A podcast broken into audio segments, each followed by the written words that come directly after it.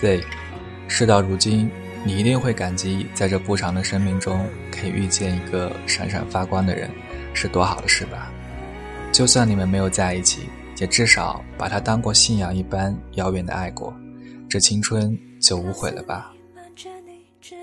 Z， 你常说自己没什么拯救人类的本领，但可以给一个人幸福。零九年我们大二，你跟他在网上认识，他在上海同济大学念书，喜欢玩网游做设计。那个时候的你特别傻，因为要跟得上他贫嘴的频率，于是从书上电视剧 B B S 里学了好多损人的话。你一边抱怨游戏里那些难看的人设，一边跟他玩得不亦乐乎。当你抱着笔记本冲到我的寝室楼下，急冲冲地问我如何用 P S 把他的头像放到绿巨人身上时，我就知道你喜欢他的程度应该接近沸点了。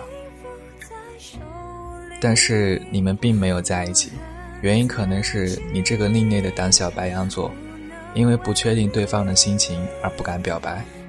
当然，我一直认为根源是他不爱你，所以才舍得暧昧。因为他跟你是老乡的关系，于是在大二的暑假你们第一次见面。头天晚上你给我打了很多次电话，说睡不着。我说你就想象他坐马桶的样子，睡觉打鼾的样子，总之往不好的地方去想。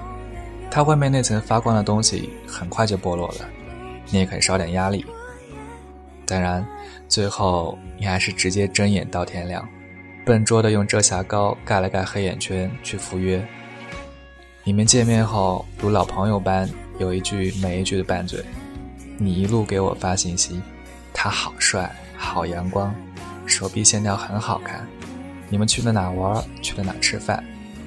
你最后一条消息说你们在吃披萨，你抢了单。在这之后的三天我都没有收到你任何的消息，电话打过去也是关机。我以为你们一见钟情，手拉手赶上了热烈的列车，可当你敲了我家的门，然后挂着一脸的泪站在我的面前时，我清楚地意识到天色将晚，他提前下了车。原来那晚你们分别后，你鼓起勇气给他发了信息，在那句唯唯诺诺的给你说个秘密，我我好像喜欢上你了，发出去很久之后，他才回复了很惊艳的一句话，我一直都把你当妹妹看的，我已经有女朋友了，我好像不能对不起她。我看着你靠着沙发哭得狼狈，很是心疼。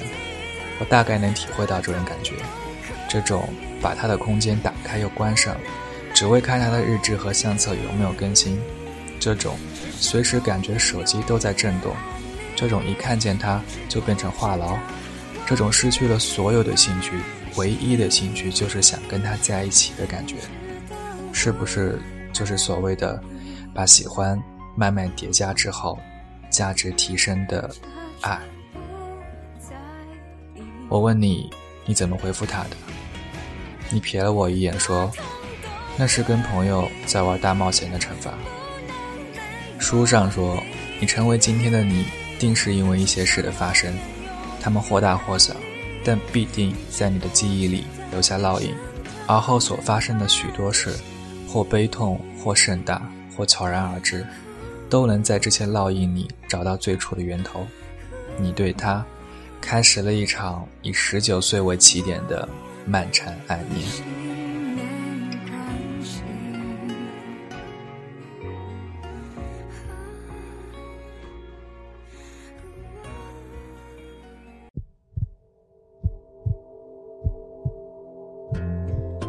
每个男生，嗯，包括我自己，很多时候难以区分暧昧的界限。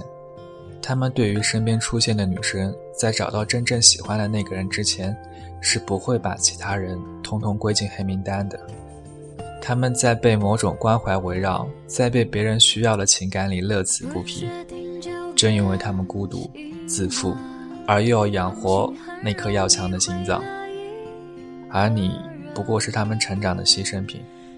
暗恋一个人，究其原因，不过是因为自己在喜欢的人面前太过卑微，而失掉两人能走到一起的自信心。当他不喜欢你时，你故意漂亮的出现在他身边是没用的，你送他的糖是不甜的，你隔三差五发的你在干什么，在哪儿呢，在他眼里跟售楼短信的性质是一样的。你跟他斗嘴做相同的事，他会觉得是他光芒万丈，而你自愿靠近他。你在状态里更新的小心思他是看不懂的，你哭得死去活来他也会不痛不痒。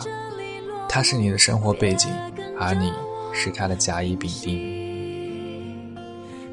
所以我体谅那接下来的几年几百天几千几万个小时你焦灼而又无可奈何的心情。后来你们没有再说过一句话，你也不愿意常来找我了，你变得孤独渺小的像是宇宙中微弱的一颗星体。有一次我在人工湖边看到你，你蹲在地上盯着湿漉漉的土壤发呆，我那时第一次觉得你瘦了。爱情真的是最坏的发胖甜品和最好的减肥苦药。你的室友说你常把饭菜打包带回寝室，对着电脑屏幕一发呆就是一上午。网游停在以前的旧版本不再更新，你也舍不得删。你失去了原本对很多事情的期待，尤其在爱情这一块。后来我们毕业了，我去了北京，你行前听人说他成了卫视节目的制片人，我感叹上天为什么总是眷顾伤害别人的一方。我在北京的工作很顺利，很快就融入了北方的生活。微博流行起来之后的某天，你关注了我，我第一时间就发私信给你，所以你过得好吗？你说你现在在一家日企上班，每天朝九晚五的，没什么新的朋友，唯一的爱好可能就是研究国外各种电影。你变成了我最常见的那种女生，平淡简单规律，好像我能把你的未来五年十年的轨迹一眼看穿似的。你对我说了抱歉，因为那段暗恋的不成熟而让我们的友情也淡了。我当然没有责怪你，只是看着你现在淡淡的那抹笑，仍然在意你是否还沉在过去的那段感情里。你说受过伤的地方永远留着一块伤口，在你快要忘记它的时候就会突然疼一下。以前那个拿着刀枪棍棒要勇闯别人世界的女孩，最后竟学会安稳的自己舔舐伤口。活得越久越发现嘲笑声是自己发出的，耳光也是自己打的。担心受怕的任何事情都是经历，而所有经历都是收获，所有收获也都将化作尘土。没有了当时那份浓烈的喜欢，是因为成熟了，而丢了过去的自己。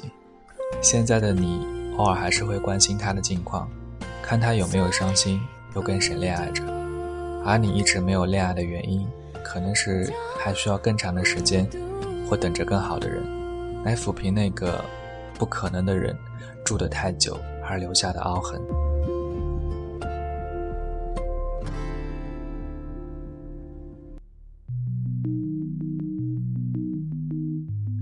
喜欢一个不喜欢你的人，就意味着一场漫长的失恋。他不能靠转移注意力或者看一些喜剧片冷笑话来排解伤心，这本是一个带有不甘心的算术题，除了靠时间运算，否则在那堆加减乘除里根本找不到简便算法。一辈子总会爱上不爱你的人，也总会被不爱你的人爱上，而这些所谓的事与愿违都是人生。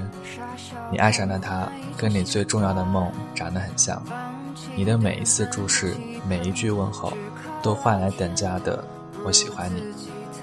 可是对方的每一次冷淡都会把你打回现实，现实就是即使他冷淡对你，你仍然还是钟情于他。你能让自己冷淡吗？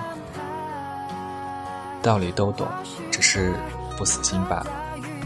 所以就好好享受一个人喜欢一个人，再被那个人伤害，最后只剩一个人的感觉吧。这是门叫时间的课，上过之后，或许你就成长了。因为喜欢一个人，就包容了对方的不羁与忽视，你唯一能做的就是不打扰。没有人会永远活在过去，怀念是因为尚且年轻，只有离开才能给彼此更广袤的天地。跋涉的途中，终于失去了你，而变成了更好的自己。 Z， 有一件事我没有告诉你，还记得你给我发的那条短信吗？你们吃的披萨，你抢了单。那时的你把写着数量乘二的收银条夹在钱包里当作纪念。可是有一次我无聊翻看你钱包的拍立得时，那张收银条掉了出来，再次摊开的时候，上面的签字褪了色，变成一张白纸。其实一切的问题，时间已经给了答案。